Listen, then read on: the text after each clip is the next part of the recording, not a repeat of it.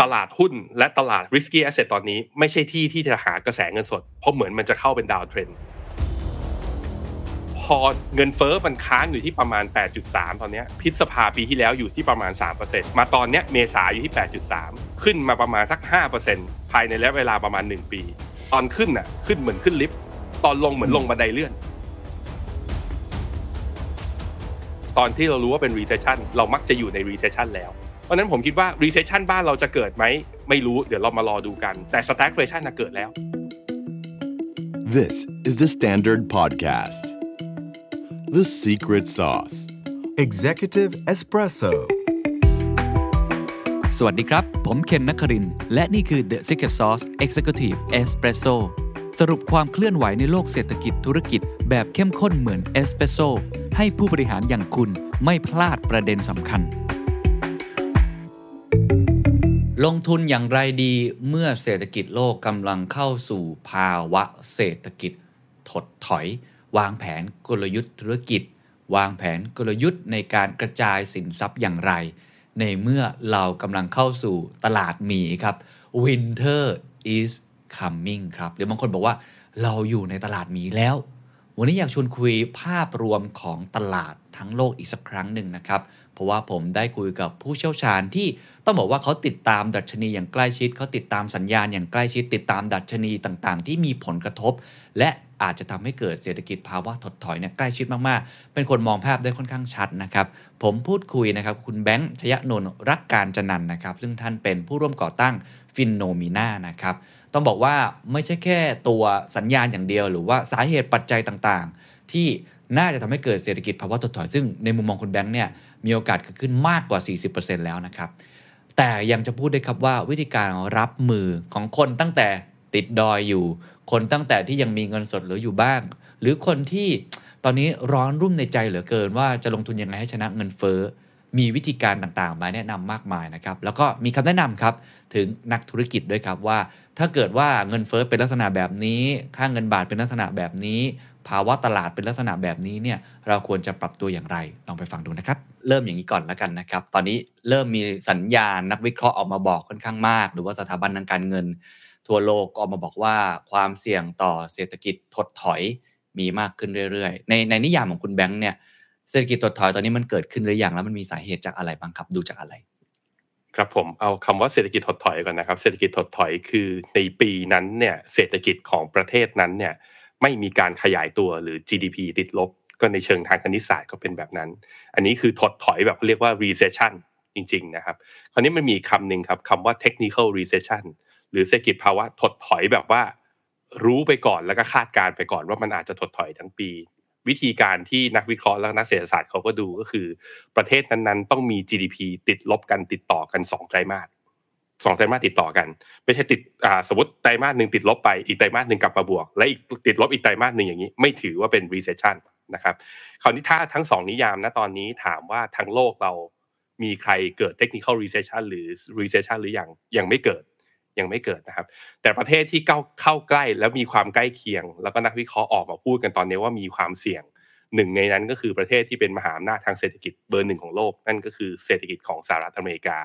ซึ่งไตรมาสที่หนึ่งออกมาเนี่ย GDP ติดลบไปแล้วนะครับ แต่ก็จะเห็นว่าก็จะเป็นการต่อสู้กันระหว่างคนที่เชื่อว่า มันเป็นแค่ technical short term มากๆ ติดลบแค่ไตรมาสเดียว แล้วเดี๋ยวไตรมาสสองนี้จะกลับมาฟื้นขึ้นได้ กับอีกคนอีกกลุ่มหนึ่งที่เชื่อว่ามันเป็นสัญญาณเตือน ถึงแม้ว่า GDP ไตรมาสสองจะกลับมาได้ แต่ในอีก 12 เดือนถึง 24 เดือนข้างหน้า เศรษฐกิจอเมริกาก็ยังมีความเสี่ยงที่จะเข้าสู่ภาวะถดถอย ผมเริ่มต้นเท่านี้ก่อนครับคุณเคนครับ ได้ครับ เพราะฉะนั้นถ้าดูจากนิยามเมื่อกี้แล้ว ก็ต้องบอกว่าไตรมาสแรกไตรมาสหนึ่งออกมาติดลบอะเรายังไม่รู้ว่าไตรมาสสองจะเป็นยังไง มันมีปัจจัยอะไรบ้างถามย้อนมันมีปัจจัยอะไรบ้างที่ทำให้ทำไมผมเห็นหลายคนกังวลจังเลยฮะแล้วก็ออกมาเตือนค่อนข้างเยอะ คุณแบงค์คิดว่ามีปัจจัยอะไรบ้างครับ ครับผมอย่างแรกเลยคือเป็นปัญหาที่ตั้งแต่ต้นปีเลยนะครับ ก็คือว่าเฟดนั้นเจอสิ่งที่เป็นความท้าทาย ในช่วงเวลาที่ monetary policy แบบว่าเรียกนโยบายการเงินสมัยใหม่ ไม่เคยเจอมาก่อน นั่นก็คือภาวะที่เรียกว่าเงินเฟ้อก่อนหน้านี้เนี่ยเฟดมีเขาเรียกกรอบการดำเนินนโยบายอยู่ 2 อย่างนะครับหนึ่งก็คืออยากให้ inflation เนี่ยไม่เกิน 2%เขาเรียก inflation target กรอบเงินเฟ้อ2%อย่างที่ 2 คืออัตราการว่างงานต้องต่ำที่สุดในภาวะเศรษฐกิจณตอนนั้น เฟดจำเป็นต้องคุมอยู่ 2 อย่าง 1 คือเสถียรภาพของระบบ 2 คือให้กัดการเติบโตของเศรษฐกิจนั้นเต็มที่ เรื่องอัตราการว่างงานหรืออัตราการจ้างงานของเฟดนั้น เลือกตอนนี้ไม่ต้องห่วง เพราะอัตราการว่างงานเนี่ยต่ำที่สุดคือย้อนกลับไปตอนโควิดตอนนี้ต่ำมากๆ แสดงว่าคนอเมริกานั้นกลับมาทำงานอยู่แล้ว แต่สิ่งที่เฟดเจอณตอนนี้ก็อย่างที่เราเห็นนะครับเดือนมีนาที่ผ่านมาเงินเฟ้อของสหรัฐตัว CPI ออกมาที่8.5เงินเดือนเมษาที่ผ่านมาออกมา 8.3 เริ่มเห็นสัญญาณชะลอบ้าง แต่ตัวเลข8เนี่ยมันไม่ได้เป็นตัวเลขที่อยู่ในความคิดของใครมาก่อนหน้านี้เลย ถ้าเราพูดกันถึงเมื่อปีที่แล้ว แล้วมันเลย2%ไปไกลมากๆ พอตัวเงินเฟอ้อมันขึ้นมาเยอะๆอย่างนี้มันกระทบกับใคร สิ่งที่มันกระทบก็คืออย่างที่บอกไปครับว่าเฟดมีแมนเดตหรือว่ามีการทำนโยบายโดยต้องแคร์เรื่องตัวเงินเฟอ้อเมื่อเงินเฟอ้อสูง สิ่งที่จะกระทบถ้ามันยืดเยื้อต่อไป มันแปลว่าอำนาจของคนออม ในขณะที่ดอกเบี้ยมันต่ำเขาน้อยลง real interest rate หรืออัตราดอกเบี้ยที่แท้จริงติดลบ ถ้าเป็นอย่างนี้เนี่ยมันจะมีปัญหาตรงที่เกิดอะไรขึ้น สิ่งที่จะเกิดขึ้นก็คือ คนก็จะเริ่มไม่จับจ่ายใช้สอย เศรษฐกิจก็มีความน่าจะมีโอกาสที่จะหยุดชะงักออกไป เศรษฐกิจตรงเนี้ยมันก็เลยเป็นที่มาที่ว่า คนก็เลยไปพูดถึงครับว่า งั้นเฟดอาจจะจำเป็นหรือธนาคารกลางสหรัฐเนี่ยอาจจะจำเป็นที่จะต้องกลับมาดูแลตัวเงินเฟ้อ ซึ่งวิธีที่ตลาดเห็นกันอยู่ตอนนี้ก็คือต้องขึ้นดอกเบี้ยเพ ราะฉะนั้นไอ้ตรงดอกเบี้ยนี่แหละครับไอ้ตรงดอกเบี้ยเนี่ยพี่เป็นสิ่งที่ตลาดตอนนี้ก็เป็นการคาดการณ์กันอยู่ว่า แล้วดอกเบี้ยครั้งนี้จะขึ้นมากหรือขึ้นน้อย นั่นคือสิ่งที่ตลาดกังวล เพราะว่าถ้าขึ้นมากและขึ้นเร็วไปเนี่ยอ่า Bloomberg Economics เนี่ยอ่ามีการทำเขาเรียกว่า paper ออกมารองรับเขาบอกว่า factor ที่จะทำให้เกิดเขาเรียกว่าอ่า recession หรือว่าตลาด bear market คือตลาดหุ้นปรับฐานรุนแรงเนี่ยมีทั้งหมด3 factor สำคัญด้วยกันหนึ่งในนั้นก็คือ อ่า aggressive Fed hike rate ก็คือการอัดขึ้นอัตราดอกเบี้ยที่รุนแรงและเร็วเกินไปสองคือ geopolitical risk หรือความเสี่ยงทางด้านภูมิรัฐศาสตร์นะครับอ่าแล้วก็อย่างที่สามก็คือว่าภาวะเศรษฐกิจถดถอยที่มาจากราคา commodity มีอยู่สามอย่าง ซึ่งถ้าดูไปแล้วเนี่ยสามอย่างนี้คุณเคนมันเหมือนเกิดแล้วนะ ตอนเนี้ยอืมมันเกิดพร้อม ๆ กันแล้ว เพราะฉะนั้นบนพอเป็น paper ที่บูมเบิร์กกลับไปศึกษาย้อนกลับไปประวัติประวัติว่า bear market คือตลาดหุ้นปรับฐานเกิน 20% recession เกิดทุกครั้ง มันเกิดจาก factor เหล่านี้ อ้าวตอนนี้ก็เกิดแล้วนี่ แสดงว่าอืม recession รอเราอยู่ข้างหน้าไหม มันเลยเป็นคำถามที่คนถามเยอะมากครับ อืม แล้วคุณแบงค์มีคำตอบไหมครับไอ้ว่า recession นี่มันรออยู่ข้างหน้าไหม เพราะว่าเราเป็นผู้ที่ต้องดูแลพอร์ตของอืมนักลงทุนมากมายเลยมีลูกค้าต่างๆ นานาเนี่ย เราใช่เราดูใช่มันยังไง ตอนนี้เพราะว่ามันมีคำตอบที่คลุมเครือพอสมควรเลยครับ ครับผมเอ่อต้องวิเคราะห์ต่อไปนะครับ คือ recession กว่าเราจะรู้เนี่ยทุกครั้งนะฮะในประวัติในอดีต ผมอยู่ตอน subprime ใช่ไหมฮะแล้วเราก็อยู่กันตอนโควิด ตอนนั้นที่เราอยู่ในตลาดกันนะไม่ไม่ได้ดูจากข้อมูลในอดีตหรืออ่านหนังสือกันนะตอนที่เรารู้ว่าเป็น recession เรามักจะอยู่ใน recession แล้วอ๋อเพราะฉะนั้น เพราะฉะนั้นมันแปลว่าเราไม่รู้อนาคต แต่ถ้าคาดการณ์ว่ามันมีโอกาสไหมก็มีอยู่ 2 เจ้านะครับ ที่เป็นอ่า research paper house ดัง ๆ นะครับหนึ่งในนั้นคือ Goldman Sachs Goldman Sachs ออก paper มาตอนเดือนเมษาเนี่ยบอกว่ามีโอกาส 38%นะที่อเมริกาจะเข้าสู่ภาวะ recession ในอีก 24 เดือนข้างหน้า คือในอีก 2 ปีข้างหน้าครับในขณะที่อีกเจ้าหนึ่งเพิ่งออกมาสัปดาห์ที่ผ่านมาคือ Morgan Stanley เขาบอกว่าตอนนี้เศรษฐกิจอเมริกาเดินเข้าใกล้หน้าผาที่เรียกว่า recession แล้ว โดยเขาอืมเขาเขาคอว่าปีนี้ไม่เกิดแต่ปีหน้ามีความเสี่ยงนั้นแม้แต่ทีมนักวิเคราะห์เขาก็ยังบอกไม่ได้ฟันธงไม่ได้ว่าเฮ้ยมันจะเกิดแน่หรือเปล่า แต่ถามว่าตัวเลข 38%ที่ Goldman Sachs ให้โอกาสออกมาเนี่ยต้องบอกว่านับตั้งแต่หลังโควิดที่ผ่านมา โอกาสที่จะเกิด recession ที่สูงที่สุดที่ Goldman เคยคอเพราะฉะนั้นในฐานะที่เราเป็นนักลงทุน และเราเป็นผู้ประกอบธุรกิจเราต้องเตรียมตัวจริง ๆ ครับ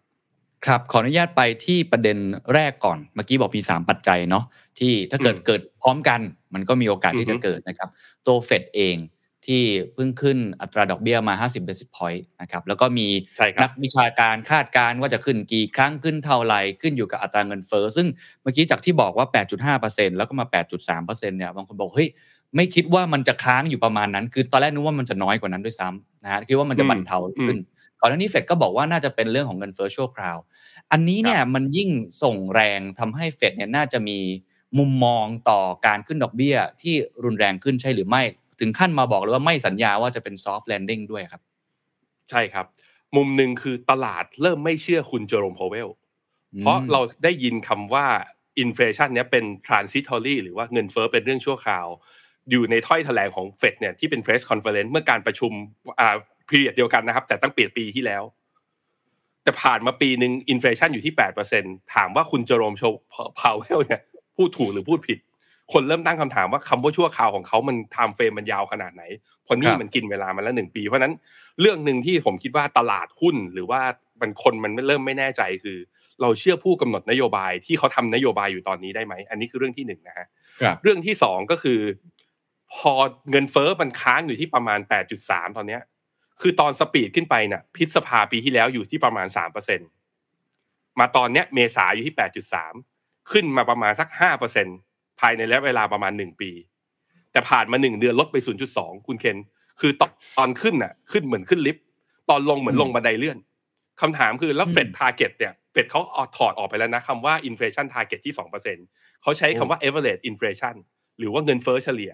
ก็ไม่บอกตลาดอีกว่าแล้วคำว่าเฉลี่ยที่คุณบอกว่าคุณอยากให้เงินเฟ้อกลับมาที่ค่าเฉลี่ยคือระดับไหน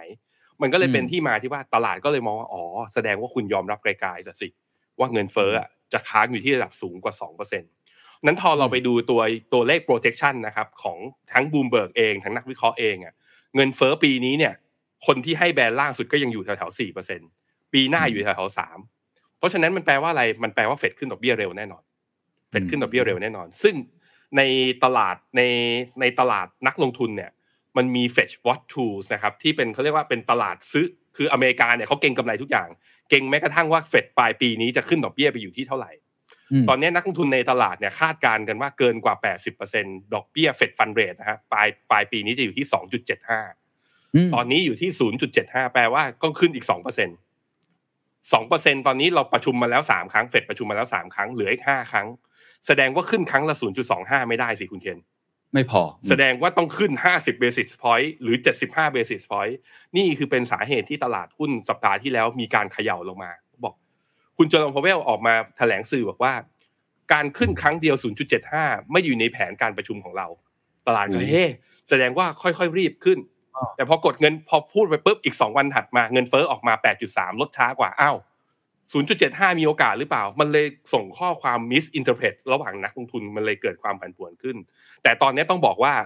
0.5 0.5 หรือ 50 basis point เนี่ยในการประชุม 2 ครั้งหน้าเนี่ยเป็น base case ไปแล้วเป็นเป็นคือยังไงโอ้เฟดก็ขึ้นเร็วแน่ๆ คือตลาดการ price in ขึ้นเร็วแล้วเหรอฮะตลาดเริ่ม price in ไปแล้ว ตลาด price in ไปแล้วเพราะฉะนั้นที่น่ากังวลตกลับมาตอบคำถามนี้เลยครับว่าครับ recession จะเกิดขึ้นไหมจากเงินเฟ้อถ้าเงินเฟ้อยังอยู่ที่สมมุตินะครับผ่านไปอีกเดือนหนึ่ง เงินเฟ้อจาก 8.3 ที่เราเห็นเนี่ยเหลือ 8.2 เหลือ 8.1 คือมันลงช้ากว่า ตลาดก็จะยิ่งว่า อย่างนั้นเฟดไม่คงไม่ขึ้น 50 basis point แล้วคงต้องอืมขึ้น 75 เพราะต้องสู้กับอินฟลชันที่มันลงยากอืมแล้วยิ่งเฟดยิ่งขึ้นเร็วๆเนี่ยภาคธุรกิจปรับตัวไม่ทันนะครับคุณเฟนคุณคุณเคนอืมอืมครับ สาเหตุเป็นเพราะเอาอยู่ดีๆต้นทุนทางการเงินชั้นดีดขึ้นไป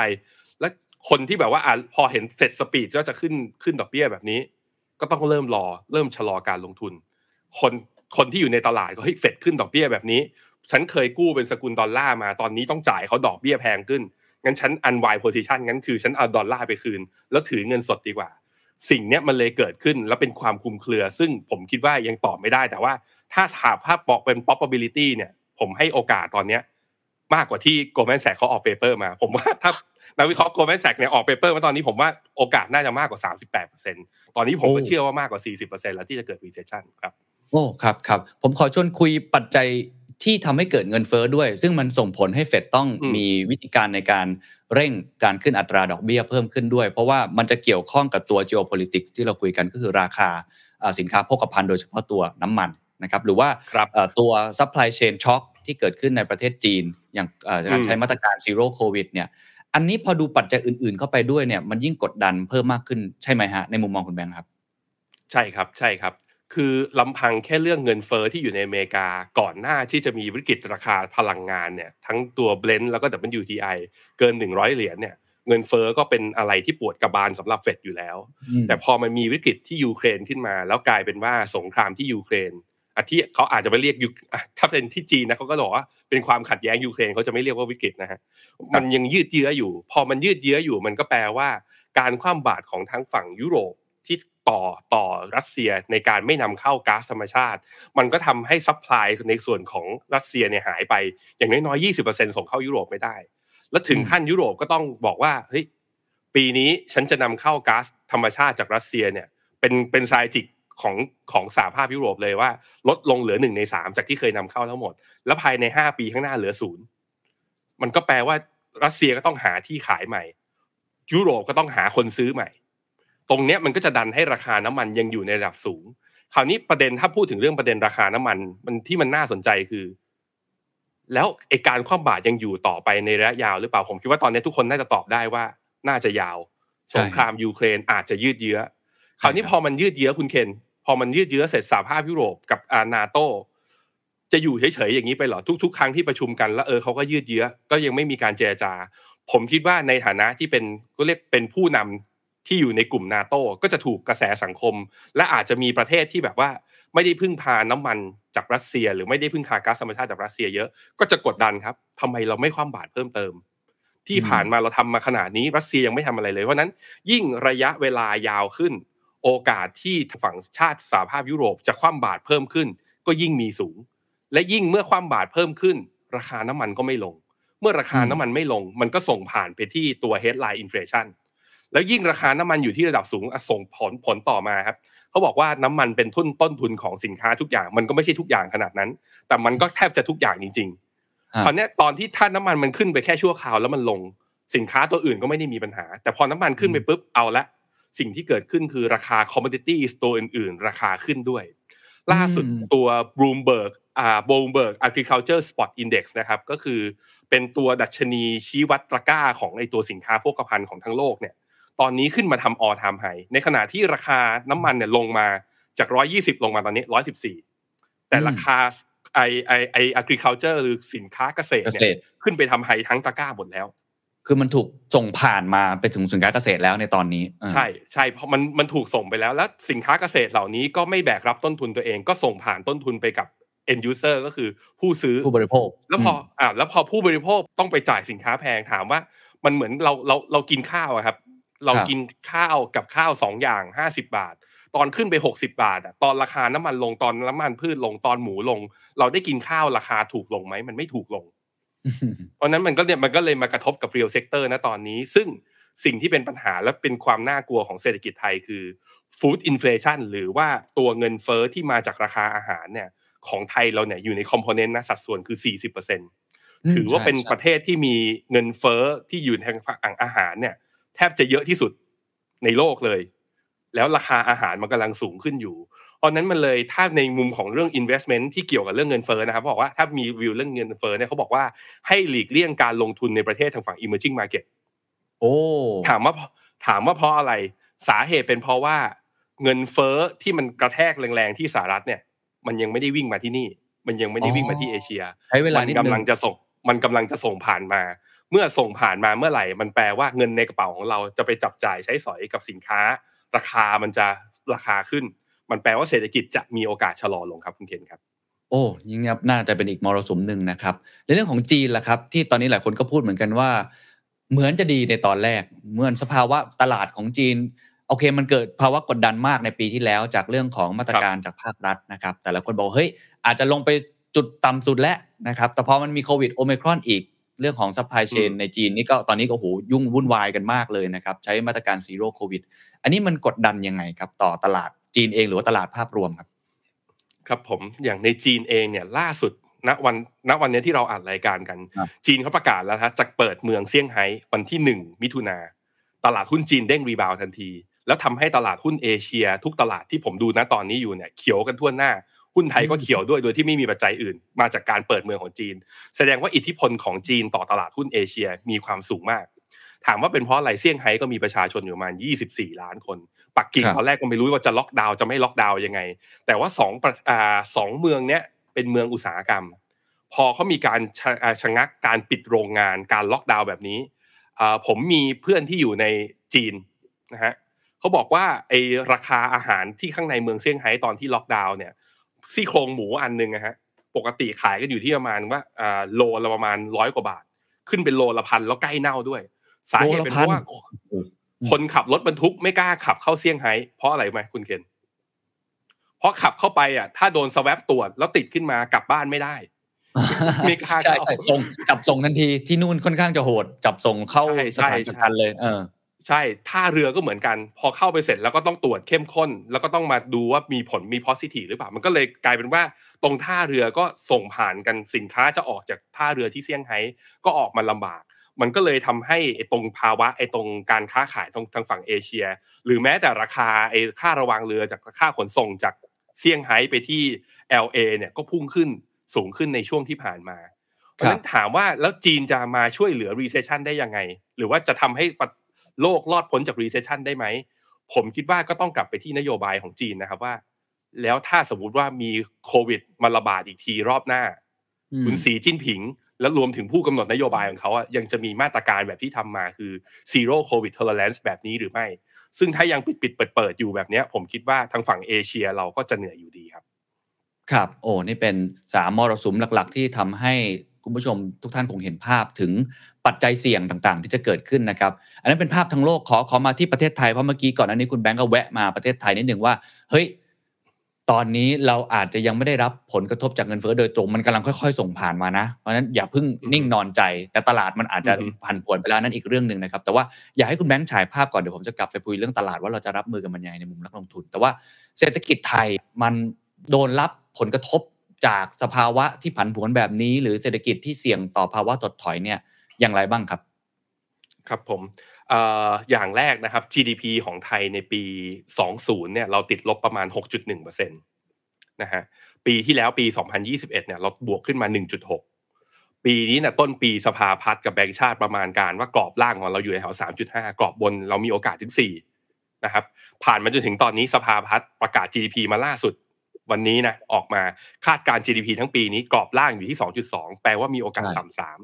ถ้าต่ำสามแปลว่าปีนี้ประเทศไทยกลับไป GDP โตต่ำกว่าเฉลี่ยของโลกนะฮะ World Bank และ IMF คาดการณ์ GDP ของโลกปีนี้จะอยู่ที่ประมาณสัก 2.5 ถึง 3 มันแสดงให้เห็นว่าเราเจอวิกฤตหนักลบไป 6 แต่ตอนขึ้นมาเนี่ยเราขึ้นน้อยกว่าคนอื่น มันไม่เหมือนกับเศรษฐกิจสหรัฐ ไม่เหมือนกับเศรษฐกิจยุโรป ไม่เหมือนกับเศรษฐกิจจีนที่เพิ่งมาเจอมรสุมตอนนี้ แต่ตอนอย่างปี 20เนี่ยเขายัง GDP เป็นบวกได้ อเมริกาปีที่แล้วเนี่ยเป็นบวกดีด้วยเพราะว่ามีมาตรการจากภาครัฐอัดฉีดเข้าไปมหาศาล เพราะฉะนั้นการที่พอมันเข้าสู่อเมริกากำลังเข้าสู่ภาวะถดถอย ถ้าสมมติว่าเขามีความเสี่ยง ในขณะที่เรายังฟื้นจากหลุมของเราขึ้นมาไม่ได้เลย เราเหมือนกับ คิ้วเราเพิ่งพ้นพื้นขึ้นมาฮะยังไม่ถึงคางครับด้วยซ้ำไป แล้วถ้ามันเกิด recession ขึ้นมาอีกทีหนึ่งเราจะมีปัญหาเรื่องเราจะ GDP เราจะโตช้ากว่าเพื่อนและสูญเสียความสามารถในการแข่งขัน อันนี้คือเรื่องภาพใหญ่ ๆ ที่เจอนะครับ คราวนี้ความเสี่ยงของเศรษฐกิจไทยมันจะมาในรูปแบบไหน เมื่อกี้บอกไปแล้ว ในเรื่องของว่าเราเรื่องเงินเฟ้อเนี่ย เรากำลังจะเจอตามมา คราวนี้แล้วรัฐมีวิธีแก้ปัญหา หรือผู้กำหนดนโยบายมีวิธีแก้ปัญหาไงผมพูดในแง่นโยบายการเงินก่อนแล้วกันนะฮะในแง่ของนโยบายการเงินเนี่ยจริง ๆ แล้วแบงก์ชาติตั้งแต่ให้สัมภาษณ์มาหลังสงกรารที่ผ่านมาแบงก์ชาติยืนยันนะว่าจะไม่ขึ้นดอกเบี้ยตามสหรัฐบอกว่าอืมเฮ้ยใช่ครับสิ่งที่จำเป็นคือ GDP growth ของบ้านเราเนี่ย มันต้องแบบว่าคือแบงก์ชาติยังแคร์เรื่องการเติบโตของเศรษฐกิจอยู่เงินเฟ้อเอาไว้ทีหลังครับ ถ้าแบงก์ชาติมี mindset อย่างนี้แล้วสมมติว่ามัน behind the curve คือเงินเฟ้อมาแล้วแล้วค่อยไปขึ้นดอกเบี้ยตาม ผมคิดว่านั่นแหละ มันจะมันจะทำให้ GDP ของเราชะลอ เราต้องเห็นอืมก่อนว่าแบงก์ชาติต้องเห็นสัญญาณเงินเฟ้อแล้วก็ต้องมีอาจจะมีโอกาสที่จะต้องปรับดอกเบี้ยขึ้นด้วยเช่นเดียวกัน นั้นสิ่งที่จะตามมาก็คือ พออเมริกาขึ้นดอกเบี้ย ผมคาดว่านะครับผมคาดว่าแบงก์ชาติเราหรือประเทศไทยเราอาจจะจำเป็นต้องขึ้นดอกเบี้ยนโยบายในไตรมาสสามไตรมาสสี่ ตอนแรกเนี่ยอืมตอนนี้จาก Bloomberg consensus และรอยเตอร์คาดการณ์เหมือนกันว่าปีนี้ไทยน่าจะขึ้นครั้งเดียวปลายปีอืผมคิดว่าสองครั้งเป็นไปได้สามครั้งอืมเป็นไปได้ถ้า inflation ขึ้น คราวนี้ถ้าขึ้นดอกเบี้ย ในขณะที่ GDP เรายังอยู่หาขาขาล่างอะคุณเคนครับไม่เกินสามแล้วจะเกิดอะไรขึ้น มันก็โตยากไง GDP มันก็โตยาก เพราะฉะนั้นผมคิดว่า recession บ้านเราจะเกิดไหมไม่รู้เดี๋ยวเรามารอดูกัน แต่ stagflation น่ะเกิดแล้ว แน่ๆเกิดแล้วเหรอฮะในมุมมองคุณแบงค์เกิดแล้ว ในมุมมองของผมเนี่ยเกิดแล้วก็คือว่าเงินเฟ้อสูงกว่า GDP growth อันนี้เกิดแล้วและน่าจะเกิดครึ่งปีหลังนี้น่าจะภาพจะชัดเจนมากขึ้นด้วยครับผมครับอ่าทั้งนั้นขออนุญาตไปที่ประเด็นอีกประเด็นหนึ่งก่อนที่ผมจะพูดถึงอ่าวิธีการในการรับมือต่างๆ โดยเฉพาะฝั่งนักลงทุนนะนะครับเอ่อผมไปดูตัวเลขดัชนีตลาดหุ้นหลักๆ ของโลก year to date นี่มันอืมร่วง ถ้าเราไม่นับไอตัวตลาดจีนวันนี้ที่เมื่อกี้คุณแบงค์เพิ่งพูดนะครับ10ถึง25เช่น ดาวโจนส์ลดไป 11 S&P 500 ลบ 16 NASDAQ นี่เยอะหน่อยเนาะลบ 25แบบนี้เป็นต้นนะฮะตอนนี้เนี่ยในมุมมองคุณแบงค์เนี่ยฟองสบู่นี่มันแตกไปหรือยังฮะหรือจริงๆมันแค่ฟีบเฉยๆฮะ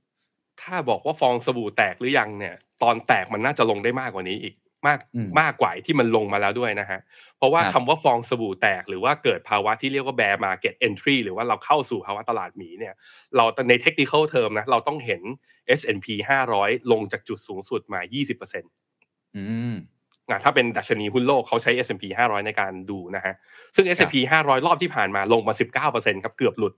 แต่จริงๆแล้วดัชนีหลาย ๆ ตัวในโลกเนี้ยอย่างเช่น NASDAQ ร่วงหลุดไปก่อนหน้านี้แล้วเซี่ยงไฮ้คอมโพสิตนะครับ CSI 300 พวกเนี้ยร่วงลงไปแล้ว ล่าสุดเวียดนามก็เพิ่งตามลงมาจากกรณีมาจินคอที่เกิดขึ้น เพราะฉะนั้นมันจะเห็นว่าหลาย ๆ ประเทศคล้ายๆ มันจะค่อย ๆ เป็นโดมิโนกันตามไป ถ้าเกิดภาวะ bear market ถามว่าแล้วมันจะเป็นยังไงต่อ ผมคิดว่าก็เนี่ยก็ต้องกลับไปดูว่า ถ้าตลาดกังวลว่าเฟดจะขึ้นดอกเบี้ยเร็ว เอาเงินเฟ้อไม่อยู่ ตลาดจะมีแรงเทขายออกมา แล้วเมื่อไหร่เมื่อไหร่มัน trigger ไอตัวเนื่องจากทุกคนทั้งโลกรู้ว่า bear market คือ20%เมื่อไหร่มันอืมมัน trigger ตรงนั้นน่ะ เดี๋ยวสำนักข่าวทุกสำนักข่าวก็จะเล่นข่าวว่า ตลาดหุ้นโลกเข้าสู่ภาวะหมี เมื่อนั้นอืมรายย่อยก็จะยิ่งตกใจจะยิ่งตื่นอืมกลัว ถามว่าถ้าเอาถ้าพูดไปถึงไกลเลยว่าเฮ้ยถ้าอย่างนี้เราควรจะทำยังไงกับพอร์ตต้องต้องรอเหมือนตอนโควิดอะคุณเคนก็คือรอให้ราคาหุ้นมันลงมาแล้วทุกคนในตลาดแล้ว ไม่เจอข่าวดีเลย ตลาดหุ้นทิ้งเละๆเละเทะเลย แล้วเราก็กลัวมากๆด้วย ตอนนั้นค่อยซื้อ ตอนเนี้ยเรายังเหมือนสำหรับผมนะความรู้สึกของนักลงทุนตอนนี้คือเหมือนต้มกบ เหมือนเราเอากบไปวางไว้บนกระทะ มันเรายังไม่รู้สึกไงว่าเฮ้ยอันนี้มันวิกฤตหรือไม่วิกฤตเรายังลังเลเรายังคุยกันอยู่ แต่ก็จะเห็นว่าตลาดมันซึมมาแล้ว และเห็นว่าการตลาดซึมครั้งนี้เนี่ยมันไปกระทบกับการลงทุนที่เจ็บปวดหลาย ๆ อย่าง ไม่ว่าจะเป็นหุ้นเทคโนโลยี หุ้นของป้าเคที่อา แล้วก็ตอนนี้ก็ลามไปถึงคริปโตเคอเรนซีซึ่งไอ้พวกนี้มันคือ risky asset ที่อาจจะผันผวนสูงกว่าหุ้นปกติ มันเกิดอาการของมันแล้ว ถ้าเมื่อไหร่เป็นดัชนีตัวใหญ่ๆ ที่เป็นเขาเรียกว่าเป็น major index เนี้ยปรับเมื่อไหร่ผมคิดว่าหนักกว่านี้เราเห็นครับ ในมุมมองคุณแบงค์นี่เราเข้าสู่ตลาดหมีหรือยังฮะหรือปริ่มๆอยู่หรือว่ามันทิศทางมันเป็นยังไงฮะสัญญาณ ทิศทางมันใกล้จะเข้าสิครับ คุณเคนดูจากตอนนี้แล้ว ดูจากตอนนี้แล้วเหนื่อยแล้วมีโอกาสสูงมากๆ สาเหตุส่วนหนึ่งเพราะว่าผมเชื่อว่าสุดท้ายแล้วเฟดอาจจะเอาเงินเฟ้อไม่อยู่นะเฟดครับอาจจะเอาเงินเฟ้อไม่อยู่แล้วจำเป็นต้องขึ้นดอกเบี้ย คราวนี้ถามว่าเฟดขึ้นดอกเบี้ยแล้วมันเกี่ยวอะไรกับตลาดหุ้น มันมีวิธีการคำนวณ valuation ของตลาดหุ้นอยู่แบบหนึ่งคุณเคนที่เรียกว่า discount cash flow model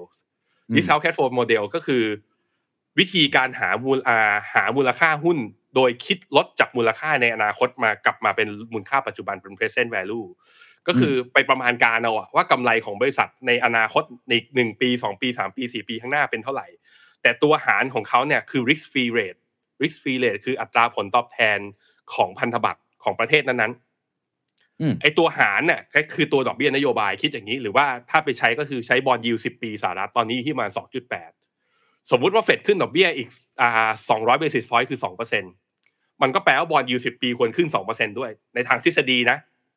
ไอตัวหารน่ะจากเดิมอยู่ที่สองจุดเก้าขึ้นเป็นสะขึ้นเป็นสี่จุดเก้ามันก็แปลว่า valuation คือ fair value ของหุ้น ตัวนั้นๆ ที่คำนวณด้วยวิธี discount cash flow ราคามันลงทันทีฮะอืมตัวมันหารจะลดลงไปเพิ่มอีกขึ้นอืมใช่ คราวนี้ถามว่าแล้วมันกระทบอะไรกับหุ้นกลุ่ม tech หุ้น tech อะ e a r n i n g หรือว่ากำไรของเขามันบางอยู่แล้ว คือเวลาคนลงทุนหุ้น tech หวัง growth บน top line หวัง growth ยอดขายโต ผู้ใช้งานโต กำไรมีหรือเปล่าไม่เป็นไร เดี๋ยววันหนึ่งเดี๋ยวค่อยไป convert เป็นกำไรเหมือนที่ Facebook ทำเหมือนที่ Apple ทำแต่วันเนี้ยเศรษฐกิจมันชะชะลอตัวนั้นคนก็เลยเฮ้ยโอ้โหไอ้พวกหุ้นที่มันไม่ไม่กำไรอย่างเงี้ย ยิ่งลงช่วงนี้ก็ยิ่งเจ็บหนักมมันก็เลยเป็นที่มาที่ว่าพอคำนวณด้วย discount cash flow แบบเนี้ยหุ้น tech มันเลยลงก่อน แต่สมมุติถ้า GDP ของอเมริกามันลง มันก็แปลว่าไอ้หุ้นกลุ่มอื่นอีก 10 sector ที่เหลือไม่ใช่แค่ sector เทคโนโลยี มันอาจจะมีการที่เรียกว่า downgrade EPS revision หรืออมถูกนักวิเคราะห์คาดการณ์กำไรปรับลด แล้วถ้าลดจริง มันก็แปลว่าไอ้หุ้นที่อยู่ระดับเนี้ยครับเอ่อ S&P 500 ที่ระดับ 4,000 บอก PE 17เอ้าเฮ้ยไม่ไม่เห็นถูกอะไรเลย ถ้ายืนอย่างนี้ไปอีกหนึ่งไตรมาสแต่กำไรลง PE มันสูงขึ้นโดยปริยายนะคุณเคนครับสิบเจ็ดอาจจะขึ้นสิบแปดอาจจะขึ้นสิบเก้า ถามว่าแล้วกล้าเทรดที่ PE สิบเก้าในขณะที่ GDP ลงเหรอ ตลาดก็ไม่กล้า แล้วมันเลอืยมเป็นที่มาครับ ตอนตลาดบู๊คนกล้าเทรดที่ PE แพง แต่ตอนตลาดแบร์แบร์เนี่ยคนก็บอกว่าบางบางตลาดอย่างเช่น รัสเซียตอนเนี้ยตลาด PE สี่ห้าเท่าทำไมเราไม่ลงกันนะ เพราะเราไม่เห็นโอกาสว่ามันจะฟื้น อันนั้นคืออมสิ่งที่จะเกิดขึ้นก็คือ ตลาดจะ reprice ตัว PE ลง แล้วตลาดหุ้นอเมริกาจะมีโอกาสลงจากตัว discount cash flow model เนี่ยที่จะมีการ revise down จากการขึ้นดอกเบี้ยนะครับ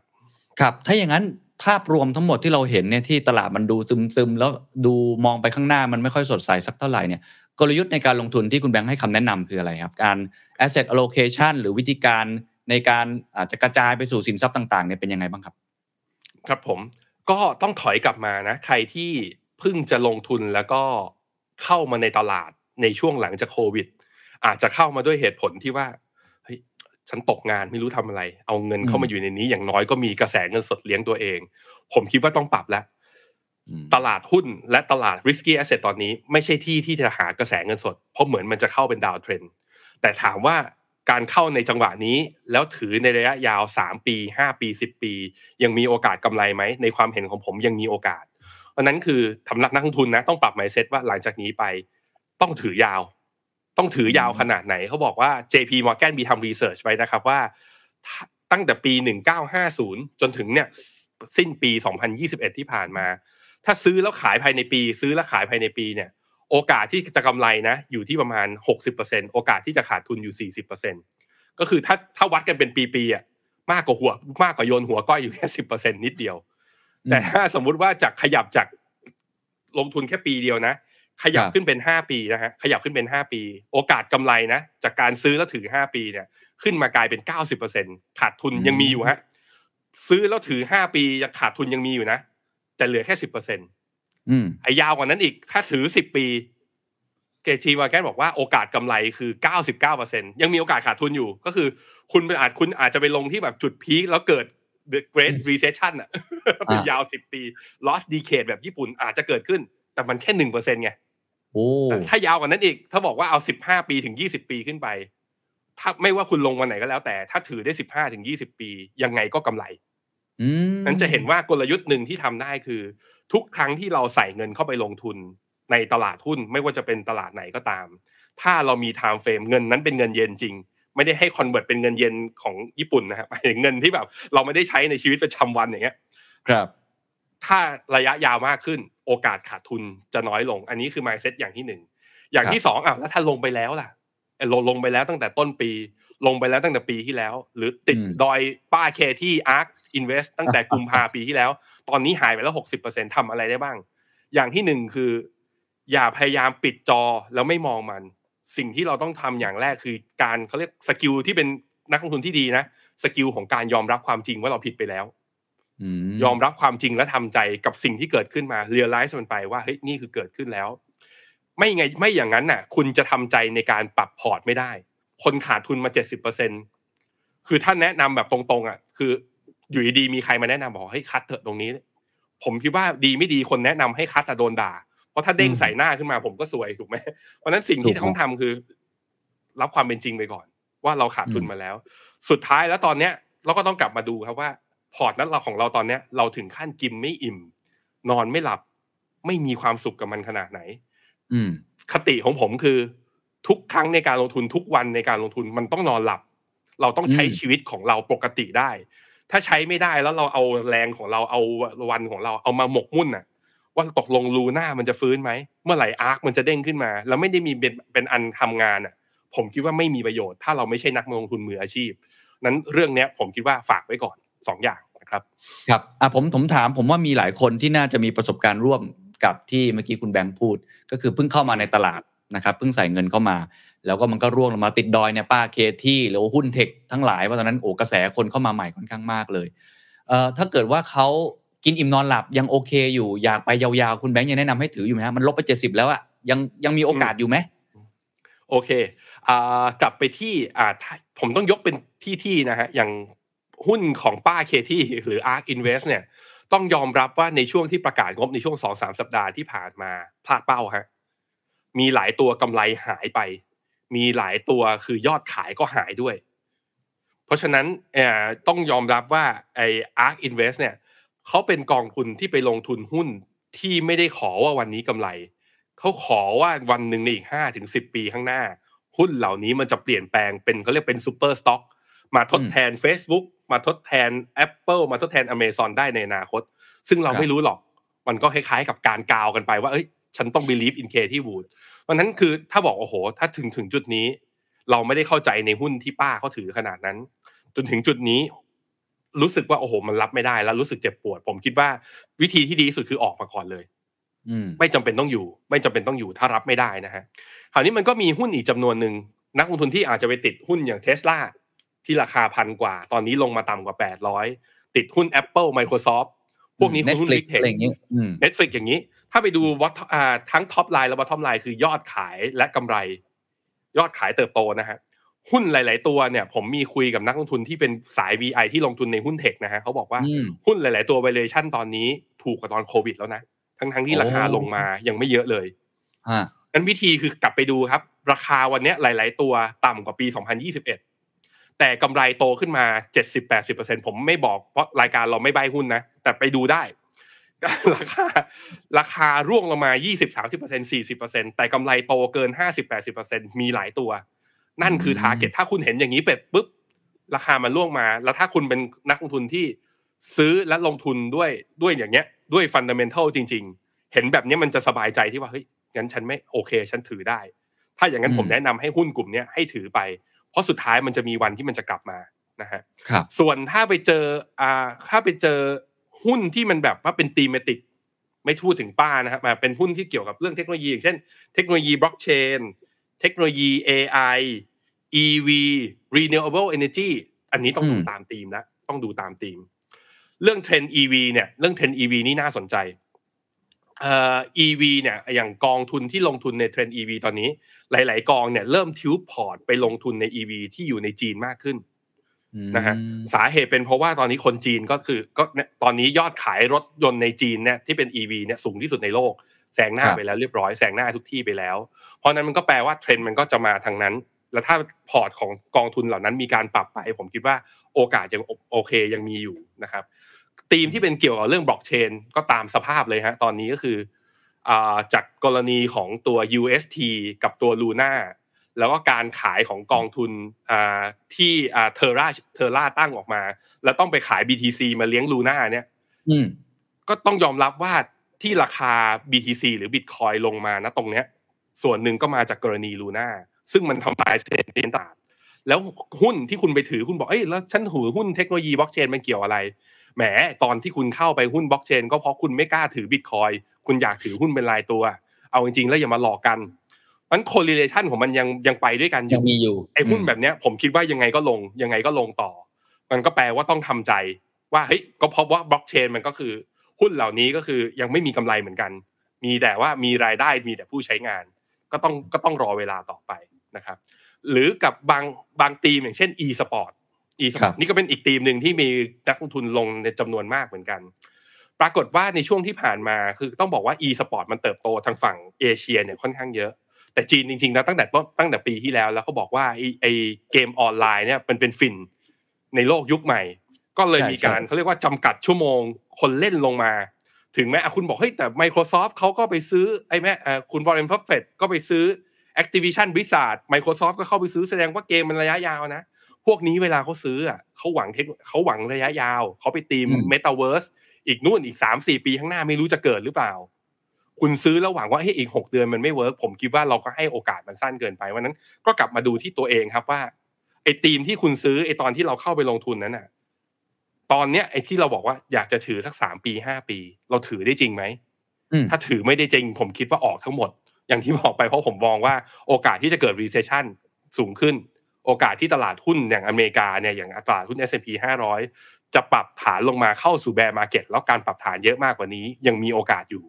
เพราะฉะนั้นโอ้คือถ้าเงินหน้าตักของคุณไม่เยอะพอที่จะเติมเข้าไปแล้ว มีแต่ถือไปเรื่อยๆ ผมคิดว่าถอยออกมาก่อน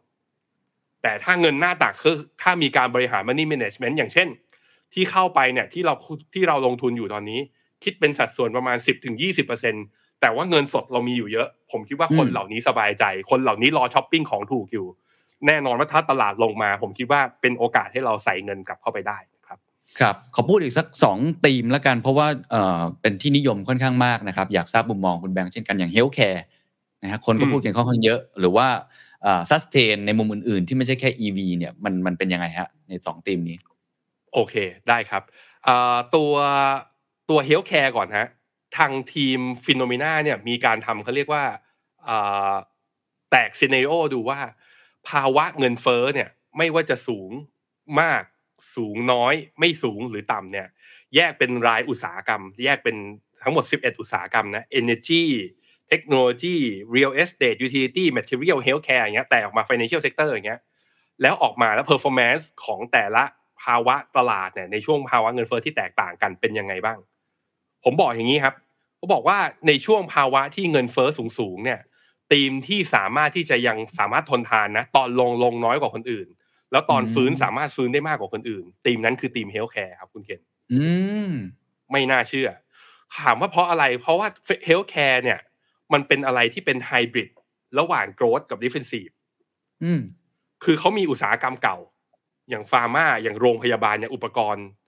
ทางการแพทย์ ซึ่งโลกเราวิ่งเข้าสู่ aging society ยังไงคนใช้จ่าย spending เรื่อง healthcare เยอะอยู่แล้ว มันมีครับความ tech เป็นเทคโนโลยีที่บอกว่าเป็นเป็นไฮบริดคือมันมีความเป็น growth คือ มันมีนวัตกรรมซ่อนอยู่ใน sector นี้อย่างพวก biotechnology พวกเนี้ยหรืออย่างนวัตกรรมอย่าง mRNA ที่ทำให้หุ้นอย่างไฟเซอร์หรือโมเดอร์นาราคาดีดขึ้นมาตอนที่สามารถผลิตวัคซีนได้ เพราะฉะนั้นมันก็เลยเป็นหุ้นที่สามารถทนได้สภาวะตลาดได้ ตอนหุ้น growth วิ่งมันวิ่งตามนะ มันวิ่งไม่มันวิ่งไม่แรงเท่า tech แต่มันวิ่งได้ดี ตอนหุ้นลงลงลงลงมานะนักนักลงทุนส่วนใหญ่จะมองหาว่า และอะไรที่กำไรมันไม่มี sensi ไม่มี sensitivity ต่อเศรษฐกิจอืมหุ้นกลุ่มนั้นก็คือ healthcare ดังนั้นพอคุณเคนจี้ถึงเป้าอันนี้มาก็คือ ถ้าคุณตอนเนี้ยพอร์ตของคุณนะ ไม่มีหุ้น healthcare เชื่อเหมือนเราว่าความเสี่ยง recession มันกำลังจะเกิดขึ้น ถ้าอยากจะใส่เข้าไปในกองทุนหรือว่าในอุตสาหกรรมใน sector ไหน เพื่อที่จะแบบว่า balance พอร์ตให้มันแบบว่ามีความสมดุล ผมคิดว่าหนึ่งใน sector ที่ควรทำนั่นก็คือ healthcare นะครับโอ้ตอนนี้อีก sector หนึ่งที่คุณเคนบอกเมื่อกี้ก็คือตัว renewable ครับ energy หรือ sustain energy อ่า sustainable energy นะครับอ่าต้องบอกว่าไอ้ทีมเนี้ยหุ้นหลักๆ เลยเกินกว่า 70-80%อยู่ในยุโรปมาก่อนหน้าที่จะเป็นวิกฤตยูเครนแล้ว ทั้งพลังงานลมพลังงานแสงอาทิตย์เนี่ยหุ้นใหญ่ๆ หุ้นที่เทคโนโลยีสูงๆเนี่ยอยู่ที่นี่ทั้งหมด อีกที่หนึ่งที่แบบว่ามีการลงทุน R&D research เยอะๆนะก็คือที่ทางฝั่งจีนนั่นแหละเพ ราะฉะนั้นถ้าจะไปทีม sustainable energy จำเป็นต้องเลือกทั้งสองฝากอ๋อคือลงแค่กองเดียวอย่าหวังว่าจะได้คือเราไม่รู้ว่าใครเกิดก่อนเขาแข่งกันแน่นอนนะฮะทางฝั่งยุโรปข้อดีก็คือว่าหลังจากที่คุณโอลาฟโชบอกว่าประกาศคว่ำบาตรใช่ไหมอ่ารัสเซียแล้วก็ปิดท่อนอสตีมสุดท้ายแล้วสิ่งที่เขาทำเพื่อใช้ที่จะทำให้เขาเรียกว่าอ่ามีพลังงานมาใช้สำหรับยุโรปและสำหรับตัวเยอรมันเอง ก็แปลว่าก็ต้องมุ่งเข้าสู่ Green Energy หรือ Clean Energy แน่นอน เพราะฉะนั้นงบเรื่อง Infrastructure ในการลงทุนนะฮะเกี่ยวกับ Clean Energy ผมคิดว่าจะมาทั้งสองที่อืมจีนก็จะมา ยุโรปอืมก็จะมา แต่ว่าอืมการลงทุนเนี่ยจะสร้างโรงงานโรงงานหนึ่งจะสร้างโรงผลิตไฟฟ้าที่หนึ่งมันไม่ได้ใช้เวลาปีหนึ่งไงมันใช้อย่างน้อยๆก็คือปีครึ่งถึงสองปีขึ้นไป นั้นทีมเนี้ยมันเป็นทีมแห่งอนาคต แต่คาดหวังว่าตลาดจะแรลลี่เลยไหมผมคิดว่า มันก็เหมือนกับตัวหุ้นโกรด สต็อกหรือว่าหุ้นเทคตัวอื่นๆ คือกำไรมันยังไม่มาวันนี้นั้นโอกาสปรับฐานมันก็ยังมีอยู่ครับ แต่ว่าเป็นทีมที่ผมเชื่อว่า เป็นอีกทีมหนึ่งที่น่าสนใจ เมื่อไหร่ที่มันใกล้จะโอเปเรตแล้วนะ เมื่อไหร่ที่ตลาดเห็นว่าเฮ้ยมันมีเม็ดเงินการลงทุนมหาศาลเข้าไปเรื่อยๆ แล้วต้นทุนมันถูกลงมาเรื่อยๆเนี่ย ผมว่าเมื่อนั้นน่ะราคาของกองทุนเหล่านี้ก็จะสามารถรีบาวกลับขึ้นมาได้ครับครับขอบคุณครับ เป็นอินไซต์ที่น่าสนใจมากนะครับ เมื่อกี้คุณแบงก์เกินอยู่นิดนึงว่าถ้าเกิดคุณมีเงินสดรออยู่ นะครับให้ดูสภาพตลาดดีๆ รอจังหวะซื้อของถูกผมถามงี้อะสมมติคนที่มีเงินรออยู่ประมาณหนึ่งเนี่ยจังหวะนี้ยังไงดีฮะ รอหรือว่าเข้าเลย หรือว่าหรือหรือมันมีสินทรัพย์อะไรบ้างเพราะตอนนี้มันดูสินทรัพย์ไหนก็ดูเสี่ยงไปหมดเลย ดูสภาวะไม่ค่อยดีสักเท่าไหร่ฮะครับผมผมแบ่งถ้าเอาเป็นตลาดเอ่อเบอร์หนึ่งกับเบอร์สองตลาดมหาอำนาจสองเบอร์แล้วกันนะฮะครับอเมริกากับจีน อเมริกาเนี่ยผมคิดว่ารอให้เกิด panic sell ก่อน คำว่าเกิด panic sell คือต้องแบบว่า ถ้าเขาเรียกว่าเป็นถ้าเป็นกราฟทางเทคนิคอะรอให้แท่ง candlestick เป็นแท่งสีแดงหนาๆตกลงมา แล้วข่าวร้ายเต็ม หรือว่าจั่วหัวว่าเฮ้ยอเมริกาเข้าสู่ recession แล้ว แล้วตลาดลบสี่ห้าเปอร์เซ็นอย่างเงี้ยผมคิดว่าเมื่อนั้นอะค่อยๆ ทยอยใส่ได้แล้ว มีโอกาสอืมสำหรับอเมริกานะครับสำหรับจีนผมว่าต่างกันสำหรับจีนเนี่ยจีนเริ่มปรับฐานมาตั้งแต่ตุดจีนปี 2021 ลงมาเรื่อยๆ เป็นขาลงมาตลอดเลย ยังไม่ขึ้นเลย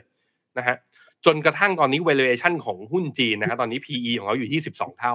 ถูกกว่าอเมริกาตอนนี้พีอเมริกา PE 17 เท่า ในขณะที่มันมีตัวเลขตัวหนึ่งที่น่าสนใจที่เรียกว่า earning yield gap โอเคครับ earning yield gap คือเวลานักวิเคราะห์ที่อ่านักนักลงทุนที่เป็นพวก hedge fund ที่วิวิธีการลงทุนเนี่ยเขาจัด asset allocation แบ่งระหว่างหุ้นกับตราสารหนี้เนี่ยเขาจะมองว่าเขาจะเวทหุ้นเยอะหรือว่าถือตราสารหนี้เยอะเนี่ยเขาจะใช้ earning yield gap เป็นหนึ่งในการพิจารณา earning yield gap ก็คือเอา อัตราผลตอบแทนของหุ้น ลบด้วยอัตราผลตอบแทนของตราสารหนี้อืมอัตราของผลตอบแทนของหุ้นคืออะไร เขาเอา e PE ใช่ไหมเอา e ส่วน p หรือจริงๆก็คือ equity yield หรือดูง่ายกว่านั้นก็คือดูอัตราเงินปันผลนั่นแหละอืมตอนนี้เนี่ยไอ equity yield gap ของหุ้นจีนนะ หุ้นจีนที่เป็นเซี่ยงไฮ้คอมโพสิตข้างใน A share นะฮะ ตอนนี้ yield gap อยู่ที่ประมาณ 5.5%เป็นจุดที่กว้างที่สุดนับย้อนกลับไปตอนปี 2014โอ้ กว้างที่สุดแปลว่าอะไรแปลว่าลงทุนหุ้นจีนณระดับตอนเนี้ยได้ราคาคุ้มแล้วก็แพงแล้วก็ได้ราคาคุ้มมากกว่าการไปถือตราสารหนี้ อืม คือซื้อหุ้นได้กำไรแต่ว่าซื้อหุ้นแล้วราคาไม่ผันผวนไปไหนนะได้กำไรมากกว่าตราสารหนี้ทั้งห้าเปอร์เซ็นต์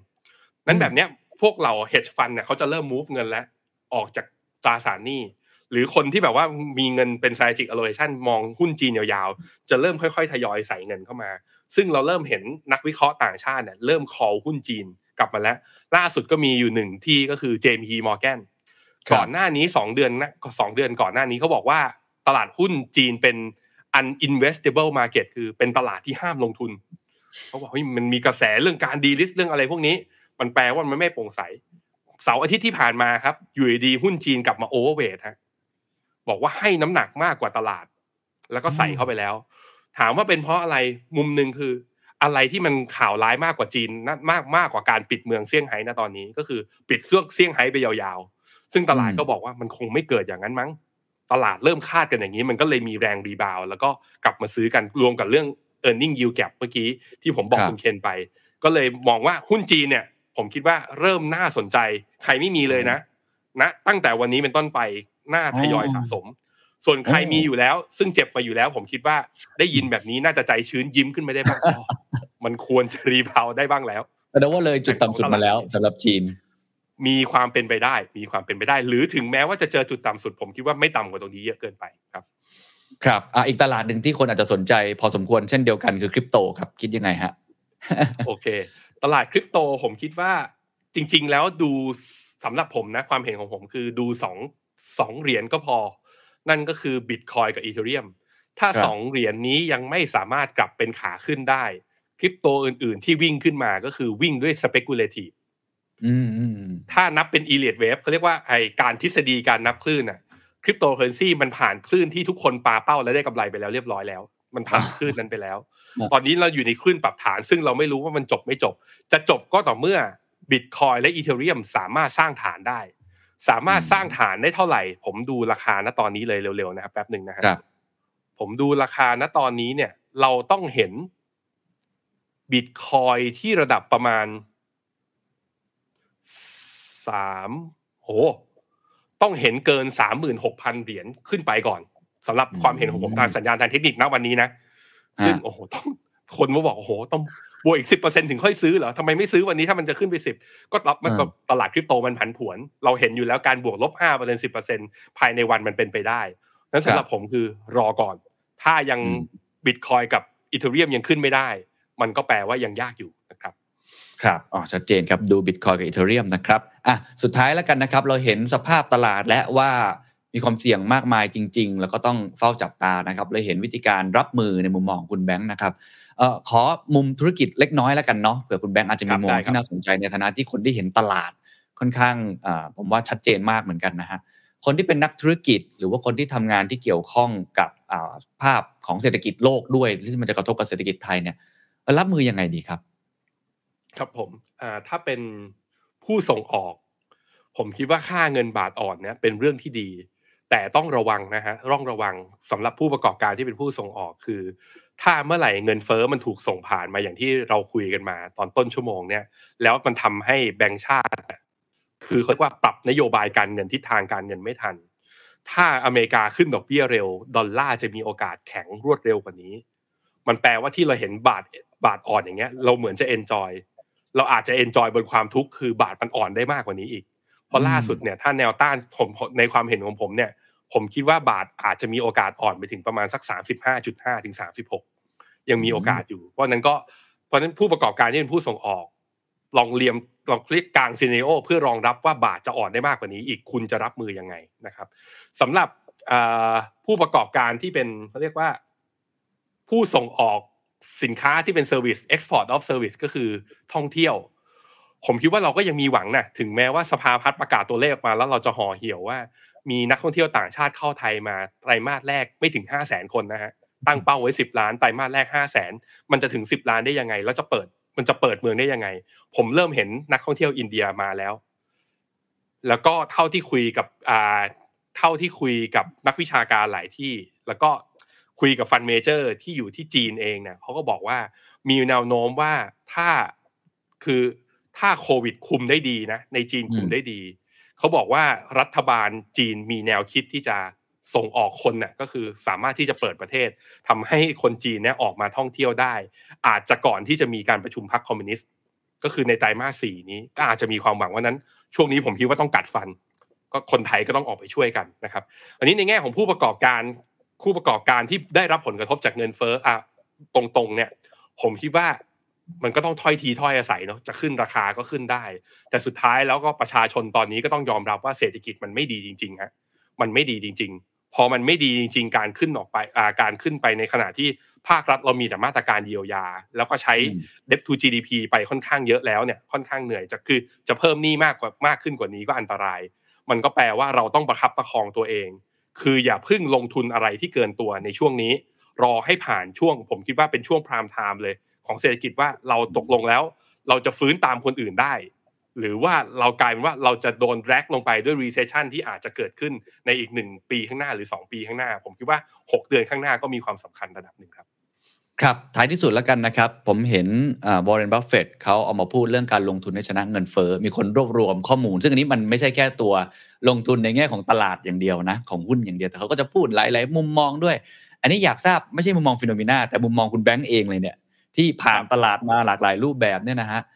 ลงทุนยังไงดีให้ชนะเงินเฟอ้อครับอาจจะเป็น mindset อาจจะเป็นวิธีคิดที่ฝากให้กับคุณผู้ชมทุกท่านก็ได้ครับ ครับผมตอนปี 2020-2021 เราลงทุนเพื่อสู้เงินเฟ้อ ตอนนี้เงินเฟ้อสู้กลับเราอยู่นะฮะ